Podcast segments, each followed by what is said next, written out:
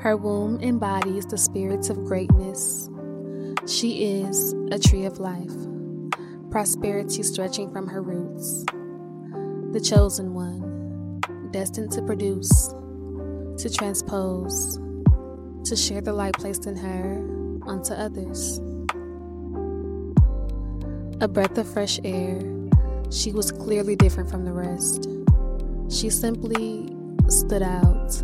There were thousands surrounding her, but out of all of them, she was discovered.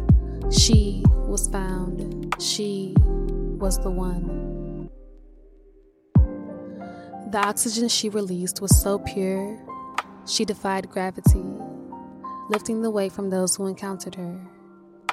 Filled with the beneficial fibers pre existing in her core, she nourishes and replenishes the seeds placed beside her. Future generations will thank her. She is a legend in the making.